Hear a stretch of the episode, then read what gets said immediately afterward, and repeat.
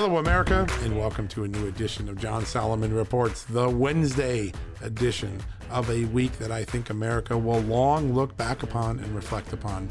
Is this the country we intended to be? Yes, we are in a moment where a drive by impeachment is literally going on, a one day impeachment of a president. Uh, there doesn't seem to be any evidence that will be introduced, any witnesses that will really be explored. We won't know the real underlying evidence that led to this impeachment uh, if it continues on its one day course drive by nature. But that is what is going on in Washington today.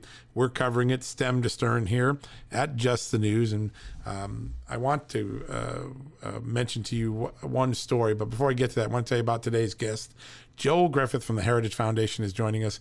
He is one of the brightest voices, uh, a man who speaks with with such sincerity, with such passion, but always with dignity. There's none of that anger, none of that swagger, none of that insult that so much dominates talk television, talk radio these days. This is a guy that has his data, his uh, issues, and his beliefs together, and he speaks with passion and energy. He's, he's absolutely delightful. I've heard him many times. I'm so excited to get him on the show today. But he never demeans. He never needs to say a crossword. He never needs to embarrass the other side. He talks with dignity, facts, uh, passion, uh, and he does it in a way that I love. And the Heritage Foundation's done something uh, that I think is one of the great visual exercises. If we were in an era of journalism, we'd call this journalism, but as you know, most of my colleagues have died and pursued some other profession called um, uh, propaganda. But um, Heritage went about and he went to all the communities where uh, government officials put together a um, regulatory regime, restrictions on everyday Americans to protect them, allegedly, from uh, COVID. And then the elected leaders in those jurisdictions, in those cities and counties and states, did not follow their own rules. They were caught cheating on the very rules they imposed on us. You know, we know about Gavin Newsom. We know about um, Speaker Pelosi and her famous hairdo uh, that you know broke the rules.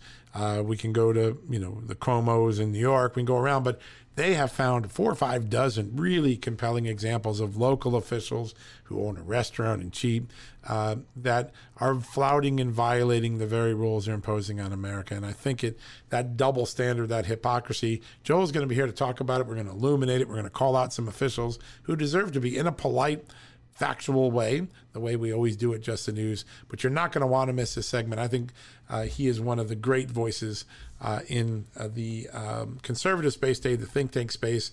We try to give you lots of different. Uh, people to talk to here, and I think you're going to like today. It's a little off topic from the impeachment, but I think you're probably getting drowned by impeachment and doom and gloom and all the silliness that is going on in uh, Washington. So I thought a uh, a more um, rational voice about an issue that's going to long linger past this momentary strife in Washington uh, is going to be fun. So you're going to get to hear from Joel in a second. But before we go to the break, I want to point out one story I wrote today. I think it's very important. Last night, I previewed one of my stories, the the failure thus far of President Trump to deliver on one of his biggest promises that isn't yet done, and that is declassification of the Russia and Ukraine evidence my goodness, uh, there has been a failure there. But I can tell you with absolute certainty that we will not stop fighting for that information to the last minute and hour that Donald Trump is in the White House.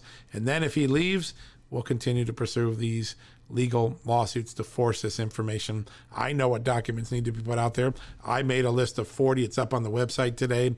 Go check that out. The 40 most important pieces of information still kept secret in the Ukraine Russia scandals. We'll use the lawsuits if we have to. I still hope that the president won't forget the promises he made to me in interviews um, and to the American people on Twitter that he was going to declassify everything. Mark Meadows, Pat Cipollone, um, President Donald Trump, you can still do this. There's still five and a half days of your term left.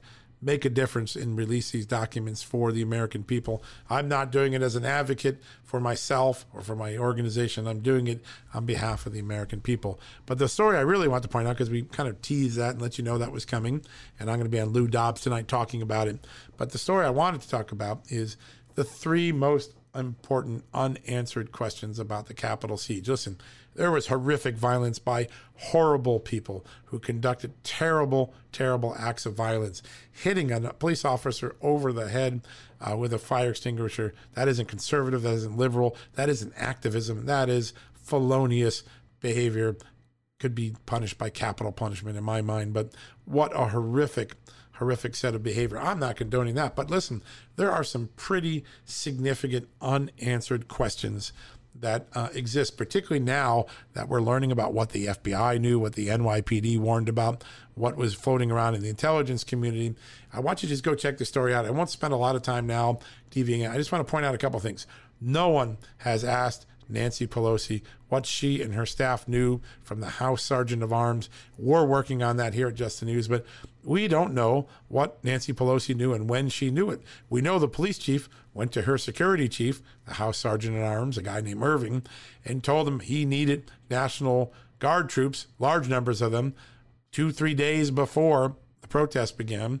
And he was turned down because the House Sergeant at Arms said the powers that be were worried about the optics are those powers to be Nancy Pelosi or Steny Hoyer or Kevin McCarthy? We don't know. We need to find that out. If we're going to assign blame for what happened, we need to know what the leaders in Congress, the people who control the security in Congress, did, knew, forgot, failed to do, did do, were turned down, denied we don't know that. And the fact that we're moving into an impeachment, assigning full blame to Donald Trump without knowing that is a big hole in the public space. It's just like the holes we had when everybody was telling us the day after 9 11 we were sucker punched. We didn't see this coming when, in fact, the FBI and CIA had most of the plot. They just didn't connect the dots. Big failure of intelligence. I suspect there's something here in Congress on that. Here's another big uh, development. Yesterday, the U.S. Attorney and sources of mine at the FBI and the assistant director for the FBI in the Washington field office all confirmed that they believe that the acts that occurred on Wednesday, January 6th, in the siege of the Capitol were part of a conspiracy that was carried out over many days. It was pre planned. How do we know that? They're charging people with making sophisticated explosives. That didn't happen on the fly, they were made in advance and planted in places. There were maps, we're told, being held out. We hear from uh, Congressman Clyburn, one of the great respected Democrats, um, number three Democrat in the House, that he believes there was um, insider help. That is a conspiracy that would have occurred several days before. There was planning, according to the FBI. There were warnings on social media and on bulletin boards and on messenger apps that this was going to happen. So I ask you, how could it be that the president invoked a spontaneous riot that had already been planned by perpetrators days and weeks in advance? That is a question that remains unanswered. Maybe the president deserves some blame. I don't know yet. But without the factual basis, this drive by shooting today is missing a very important point to illuminate the truth. If the truth warrants actions by Congress, then it should happen. But we are flying without the majority of the facts or truth. And just remember, it wasn't that long ago where another riot was we were told was spontaneous, instantaneous. Remember Benghazi, the four men that died there, including our brave ambassador. Uh, well, we were originally told that was a spontaneous riot by uh, by uh, local citizens who were outraged by an anti-Muslim video. What did we find out? That was sold to us by who? None other than um, Susan Rice, who's coming back into the Biden administration. We later found out it was a planned terror attack, planned days and weeks in advance. We ought to take that lesson and say, hey, until we find out all the facts on this, let's not make assumptions that this was a spontaneous combustible riot. It appears that there was some planning by some people we need to know who those are. So I go through the three questions. There's also the insider help question. Take a look at that story. It's getting a lot of traction today. A lot of people are talking about it. It's one of the sort of investigative journalism and thought pieces we like to do. We're not trying to make up your mind. We're trying to give you facts and let you make up your own mind. There are three very important questions that remain unanswered factually at this point. Check it out. All right, we're going to go to that commercial break when we come back. Yes, Joel Griffith, you're going to love this guy from the Heritage Foundation. Smart, passionate, um, diplomatic. Uh, you're going to learn a lot, and we want to talk about this database, the interactive map of hypocritic, hypocritical uh, COVID regulations. Yes, government officials didn't follow the very regulations they imposed on their people. You got to check that out. And we'll be right back with Joel Griffith right now after this commercial break. All right, folks, as we draw near to another critical election, it's not only about casting your vote, it's about elevating your voice, making your voice be heard. AMAC is more than just a senior discount organization. They unite like minded patriots like you and I, committed to preserving our cherished values and actively opposing the leftist agenda that's sweeping across America. Just look at their recent victories. AMAC members helped to push forward an investigation into practices that inflate drug prices. They successfully defeated ranked choice voting in order to protect traditional voting methods, and they've also helped block a federal takeover of elections. As AMAC's membership grows, Washington is listening. Every new member strengthens this movement. If you love America, visit amac, amac.us slash just news to become a four-year member for just $30. That's a great discount. AMAC is not only better for America, it's better for you. Membership gives you access to the AMAC magazine, free Social Security and Medicare guidance, money saving discounts, trusted news, sweepstakes, and so much more. It's a community, not a service. Take advantage of our election year sale, four years for just $30 at AMAC. By joining over 2 million Americans, they can't ignore your voice in Washington anymore. Join now at amac, amac.us slash just news. That's amac.us forward slash just news. All right, folks, welcome back from the commercial break. And as promised, a very special guest joining us from the Heritage Foundation today is Joel Griffith. And he's been part of a project that I think is one of the most important things I've seen at the beginning of this new year the construction of a map and database showing the many places in America where government imposed restrictions on everyday Americans. And then their political leaders, well, they flouted them themselves. Joel, welcome to the show.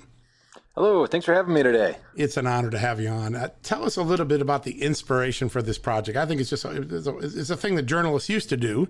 I'm so glad the Heritage Foundation did it. But tell us what you what you what inspired you to do it and what you found.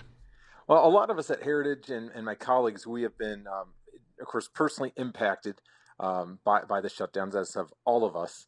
And over time, we just noticed so many stories of county commissioners, governors, mayors, judges that have pushed onerous restrictions, some of them unconstitutional, on the citizens of their communities. And yet, uh, when the cameras are off, or when they think the cameras are off, they're actually engaging in the very behavior that they're telling us to refrain from.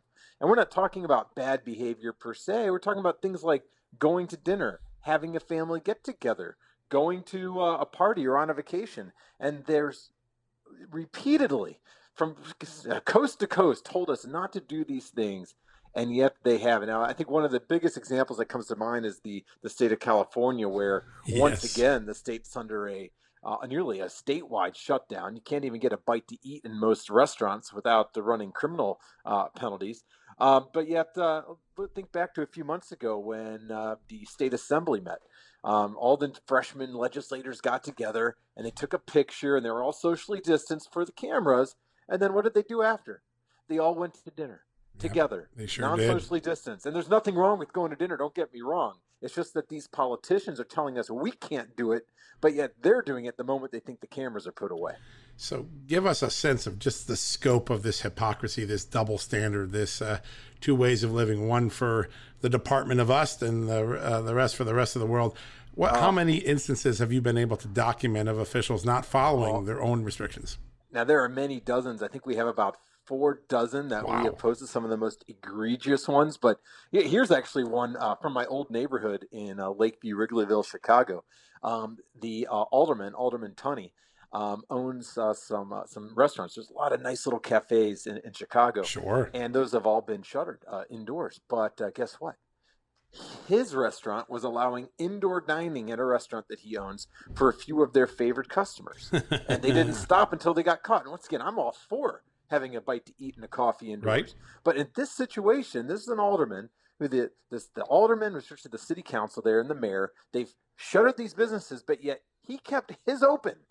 And that is just so uh, so wrong. Um, oh my gosh. Think of a uh, Dr. Deborah Birx, um, yeah. fine doctor Um, she's been advising the administration and, and communities on, on COVID and was telling people don't get together for Thanksgiving dinners, don't get together for Christmas, put all of this off. Um, and, and what did what did she do? She actually went to her Delaware vacation home with numerous other family households. Uh, and there's nothing wrong with getting together with family. I got together with, I think, six households in my extended family for Thanksgiving. But I'm not out there telling people stay home and don't get together with your That's families. Right. She was. And yet she did that when it came to her own life. There's um, the obvious political consequence of this, the hypocrisy issue, the shaming, but there's also another question constitutionally, which is there's supposed to be equal protection, equal treatment under the law. Um, have any of these instances that you've documented resulted in any lawsuits or any claims by people that we created two citizens, uh, two classes of citizens. One, the privileged and entitled in government, and those the rest of us in, in average America. Any any sense that this is going to lead to litigation or challenges anywhere in the places where you've documented it?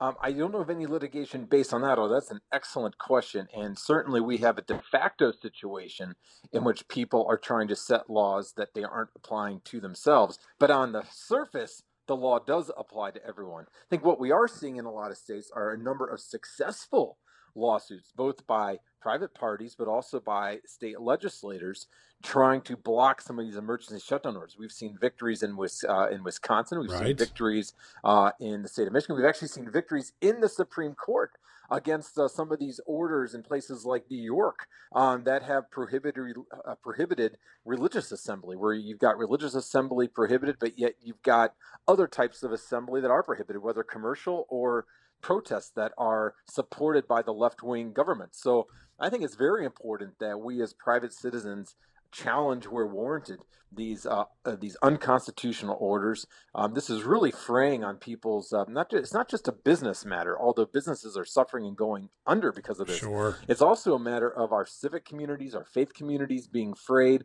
relationships uh, that are going backwards because we're not able to communicate with each other face to face. Uh, and, and, of course, just that very necessary human interaction. This is really weighing on people spiritually, emotionally, psychologically. Um, and I think uh, we're uh, we, we, should be um, pushing back peacefully, of course, where warranted, and we can do this through through the courts. We're seeing success across the country in the courts on this. Yeah, listen, the the New York ruling that you mentioned, which came down ironically on Thanksgiving Eve, I was around uh, about midnight and I wrote the story for Just the News. But you know that is a landmark uh, ruling against uh, Governor Cuomo and his um, COVID uh, religious restrictions. And one of the justices wrote, and I can't remember who it was, I think it was Gorsuch, wrote this eloquent thing, which is we don't get to suspend the Constitution just because we have a pandemic. And yeah. um, I think so much yes. of what you're documenting is the folly of of having two classes of citizens, two classes of behavior uh, and uh, what has I, am curious because now it's got out in there for a while. It's got a lot of attention. We've written about it. Many other people have written about it. I've seen it on TV. What's been the reaction to the map to the database? What What do you hear from everyday Americans about this? Um, I, th- I, think they're they're they're um, they're outraged. Um, and a lot of these stories haven't received national attention, and I think it cements into place what a lot of people intuitively know that these restrictions they might have been well intended early on, right? Um, but there comes a point where um, it's actually not just about health. Um, we've seen states such as Florida that have reopened um, almost nearly completely, um, and they're faring much better than places like um, New York. Um, and I think we're getting the sense that oftentimes uh, politicians are actually reluctant to admit that they made a mistake. Yeah, it is embarrassing, sure. but you got people's lives on the line, their community lives on the line. Um, and I think uh, now when you see what's happening in New York, where you have Governor Cuomo finally, better late than never, admitting we can't get, we can't stay closed forever, even though the vaccines aren't fully distributed. He, he's saying we're going to have nothing left to reopen. Um, and a, it's better better to admit you're you're you're wrong a little late than never do it all, especially when other people's livelihoods and lives are on the line.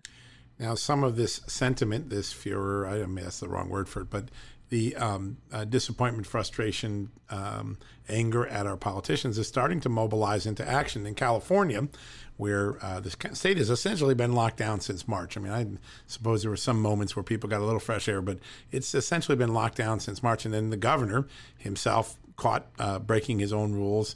Um, there's a recall movement going on. I think it's more than a million signatures. So they're two thirds of the way uh, from recalling Gavin Newsom as governor. Do you think there will be other political movements as you study this? You know, as a as a person looking at it, does this lead to you know just an expression of outrage, or are there political movements and solutions that you think are forthcoming here?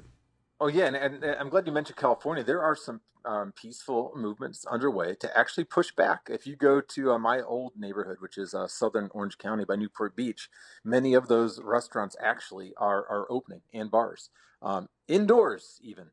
Um, and that's because the uh, the community has decided uh, the businesses uh, they need to open to survive, and the county sheriff um, is not enforcing the full um, the full breadth of Newsom shutdown orders. You go to San Diego, a similar thing is happening where um, restaurants and bars um, got got together, and many of them anyway, and said uh, they're not going to comply with uh, with this latest round of, of, of full shutdowns. Um, and you've seen much success at that. I've got a number of friends that live out there that are enjoying at least a quasi return to uh, to um, to to freedom, a basic ability just to go out with your friends uh, and family for even a bite uh, to eat. So we are seeing that um, in in communities across the country. You see uh, Florida, where the the governor Governor DeSantis has.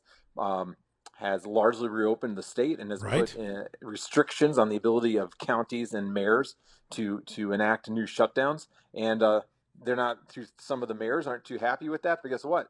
The community certainly are. And if you go ahead and take a visit and you see people that are re-engaged in life and they're out they're out living their lives. Um, and they're, they're doing they're it safely right? they're wearing masks they're doing social distancing they're doing the things they need to but they didn't have to be cloistered i think. I think that's the lesson. Yes. I have a funny feeling when history looks back Florida versus California as a case study in not only regulatory fiat in in medical practice, but also, you know, I saw Governor DeSantis yesterday. I think he was at the Villages out in um, Central Florida, and he had a plan to get shots out faster than any other state yes. has been able to implement it. There's a lot of innovation and a lot of confidence that you know government, when practiced right, can do right things. Right, it can do the things yeah. right. Uh, I, I just imagine when we look statistically that California and Florida will be the polar opposites in in the stories of this pandemic. Do you see other states where uh, uh, we've been able to preserve liberty and freedom and yet protect the American public because we all want to be protected. We're not asking to be reckless here. Uh, any other states that pop out as you look at the map and, and the differences in, in hypocrisy, policy, and implementation?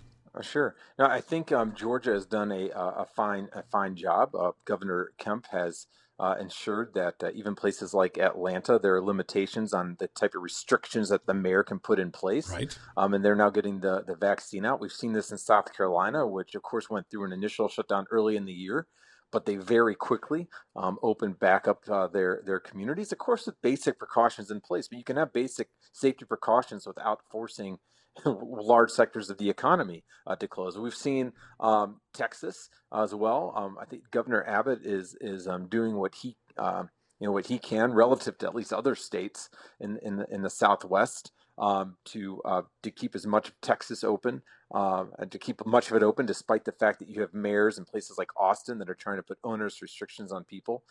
So yeah, there there are a lot of examples uh, of states that have done far better than places like New York and California. Of course, what happened in New York is, is just a travesty beyond the shutdown. Yeah. If you look at uh, the how they did right? not they did not actually protect the vulnerable. Yeah. Uh, you know, Governor Cuomo was requiring assisted living centers to take in people that knowingly had they, they had COVID. They were positive, and so many lives of the vulnerable and a lot of elderly individuals were lost. Um, and and and and needlessly, it's very sad. Then you see a place like Florida where they're prioritizing immediately those that are at high risk to get these vaccinations. Uh, it's really night and day. Yeah, and it's funny, you know, there's been a playbook in Washington and, and in the states for many years that if a pandemic struck, that you you let the healthy uh, with the proper restrictions and, and uh, protections get out, and you you protect the vulnerable. And it seems as though our public health officials, both at the state level and some at the federal level, actually did the opposite. They they sent the sick to the vulnerable, and they locked up the, the potentially healthy or least likely to be yes. seriously infected. There's got to be a learning moment from this pandemic, and it doesn't seem like those in Washington really want to learn from it. They want to they want to cast aspersions and point fingers, but somewhere along the way, and I think that's why heritage exists, right? You guys study and you bring thought and you you bring analysis to the data and you make sense of this craziness. We're, we're so lucky to have you. What are some of the other fun things going on at Heritage? I'm I I'll tell you a great story. I, I came to Washington in 1990, right at the beginning.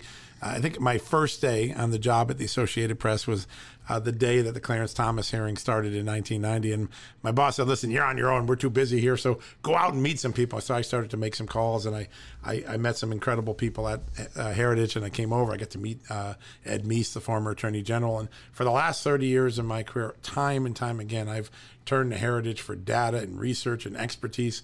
You guys have such an amazing base of information analysts, experts, and even though you come with a perspective of your freedom and conservatism, you're you're very transparent about your data. Right? You're not trying to hijack the data. You're yeah. doing sort of thing. What are some of the other fun things that Heritage is doing today to inform and um, help the American public learn through these very turbulent times?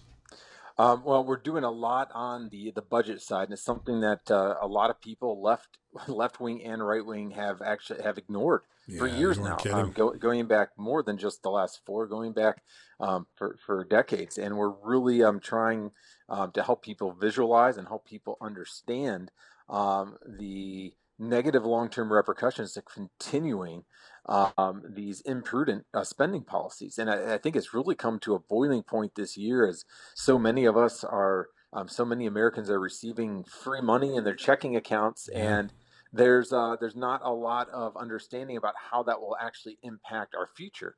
Um, I think we're starting to see that with some of the uptick in, in prices. Maybe people are getting a sense of it. By and large, I think businesses are are uh, are enjoying this this uh, sugar high as are people's checking accounts. But we need to keep uh, we need to, to really educate um, individuals about the necessity um, of reining in the spending, doing it before we end up in a crisis like we've seen across parts of Europe. Of course. Um, and even if we don't have a complete meltdown like we've seen across parts of South America, um, we can suffer from sluggish growth for decades to come if oh, we are yeah. not careful. We've seen the value of our dollar plunge by more than 15% just in the past six or seven months. It's amazing. Largely as a result from the, the fiscal imprudence. So that's yeah. going to be something we're going to have our, our, our eye on. That's not a Republican or Democrat issue. That's um, an issue that politicians of both parties are responsible for and are going to have to come together to resolve. I walk by uh, the city, and for many, many years, there's been um, signs up that uh, the Pete Peterson Foundation and other foundations will put up just to call attention to the deficit. And when I first came to town, the national debt was about uh, 9, 10 trillion. And today I walked by a sign that said 28 trillion. Um, that level of debt growth is uh, uh, jaw dropping. And um, I wonder why the American people have we just become numb to big numbers? Well, what, what do you think the, the, the, lack of attention? We used to hold our well, our leaders accountable, right? In fact, we had a balanced budget less than 20 years well, ago. I think uh, one of the things that play is that we've we've seen so much benefit from um, the private sector and from the the boom in technology, yeah. and the benefits that we've seen both in terms of goods becoming more affordable and in terms of lives becoming easier. Um, that's masked the impact of the the over uh, spending, and so it's a it's a matter of we we know our lives are actually modestly better now than they were a generation ago. Um, but it's hard to understand well just how much better could it have been had we not had government sucking up so many of these new resources. Um, and that's a it's a tough battle to wage because it's easy to point out to a place like Venezuela that nationalized entire industries and expropriated private property, and you see so many millions of people unemployed. But we are a free society, and our government is too big, and we're taking on excess debt. But we are still growing, even if we're not growing as fast as we did in years past. And so it's it's really um, it is a struggle um, to to really um, explain to people how much better things could be had we been making the better decisions when it comes to our uh, national uh, checkbook, if you will. I remember senators when I got to town saying, "We're spending your grandchildren's money right now," and now I think we're probably spending our great great great great grandchildren's money with the level of debt we're leaving behind.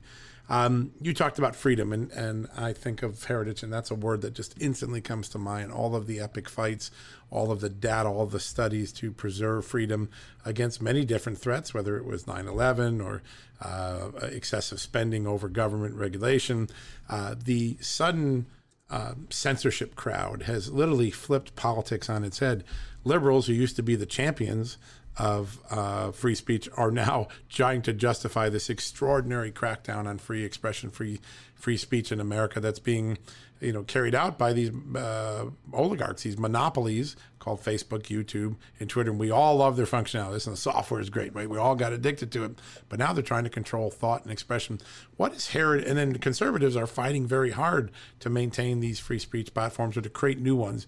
As you look out, what is what does Heritage see in this debate, and what are some of the possible solutions to you know the Facebook, Twitter, YouTube crackdown? The leader of the free world can't express himself right now on YouTube, Twitter, or Facebook. And we have countries like Germany and Latin America, even the Russian opposition saying, we can't believe America's doing this.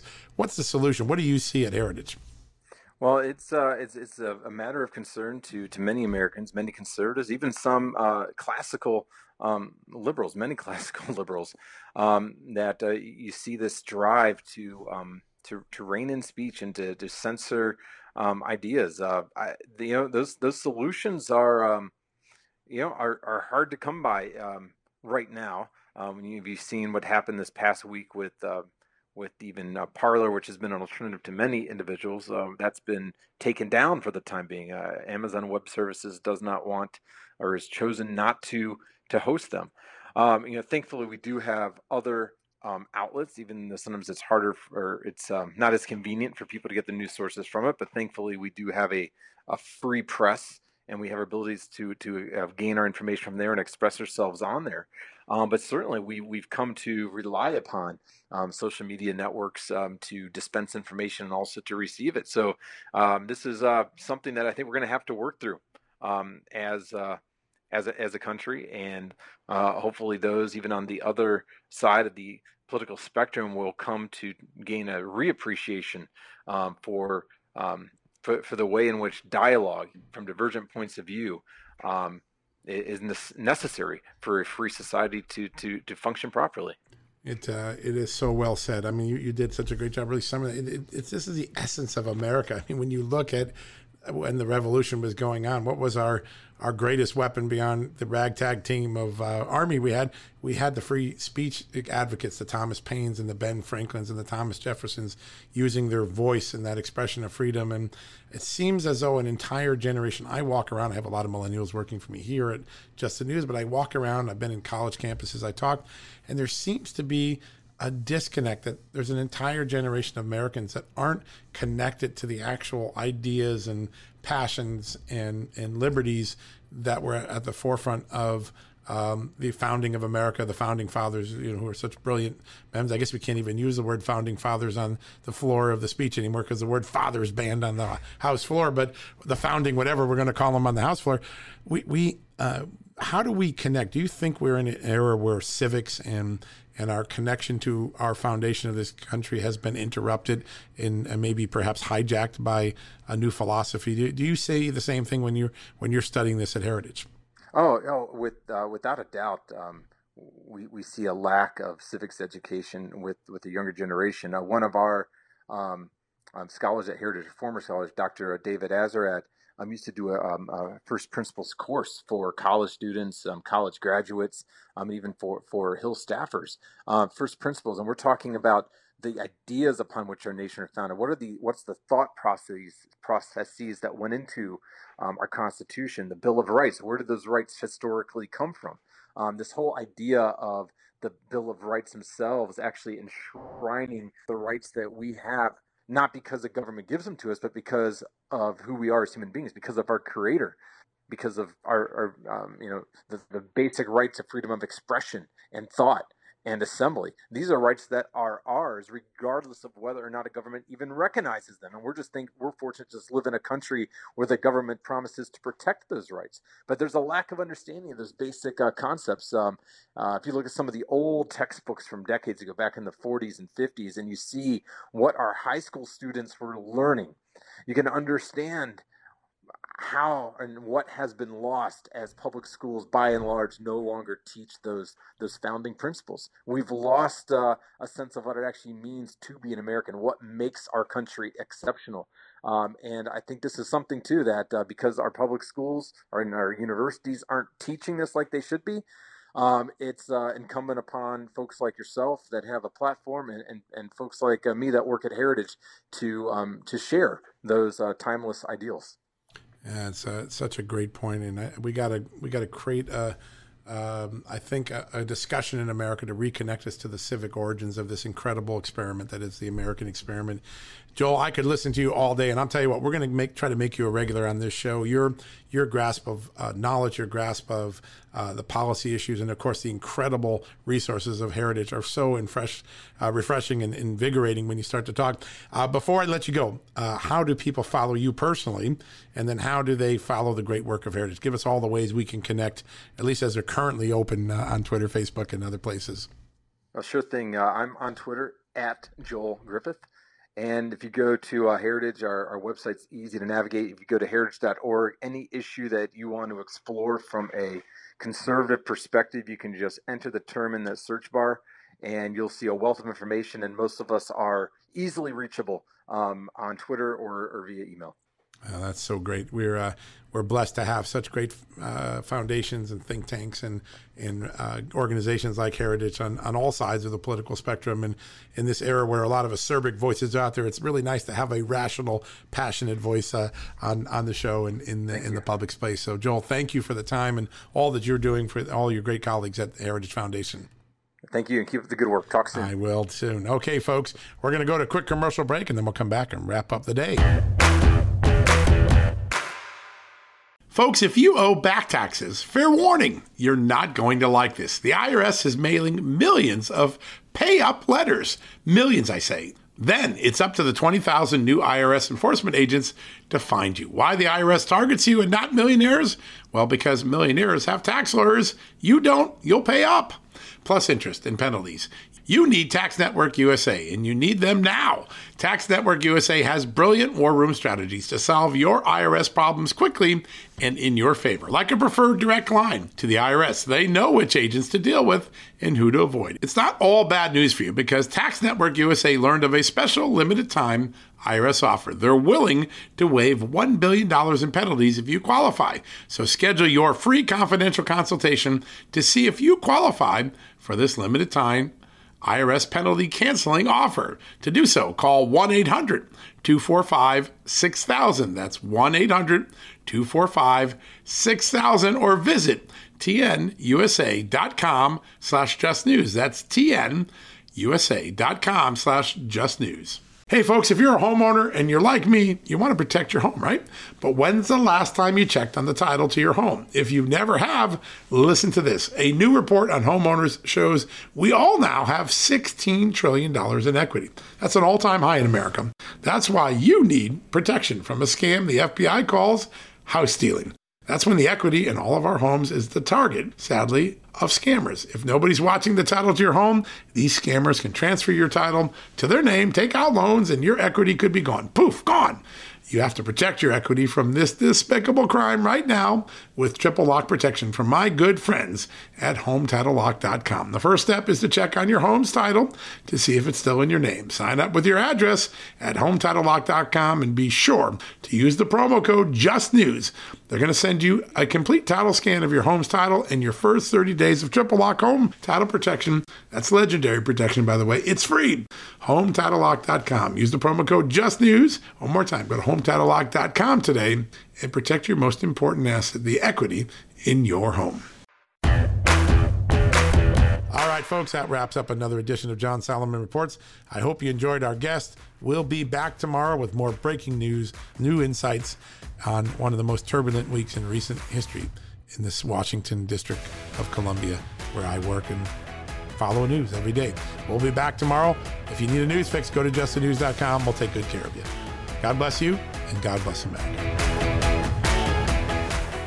At Just the News, we break the stories others in the media ignore or are too afraid to tell. We did it on Russia collusion, Hunter Biden, and the security and intelligence failures that preceded January 6. Our stories have real impact and reach because we stick to the facts.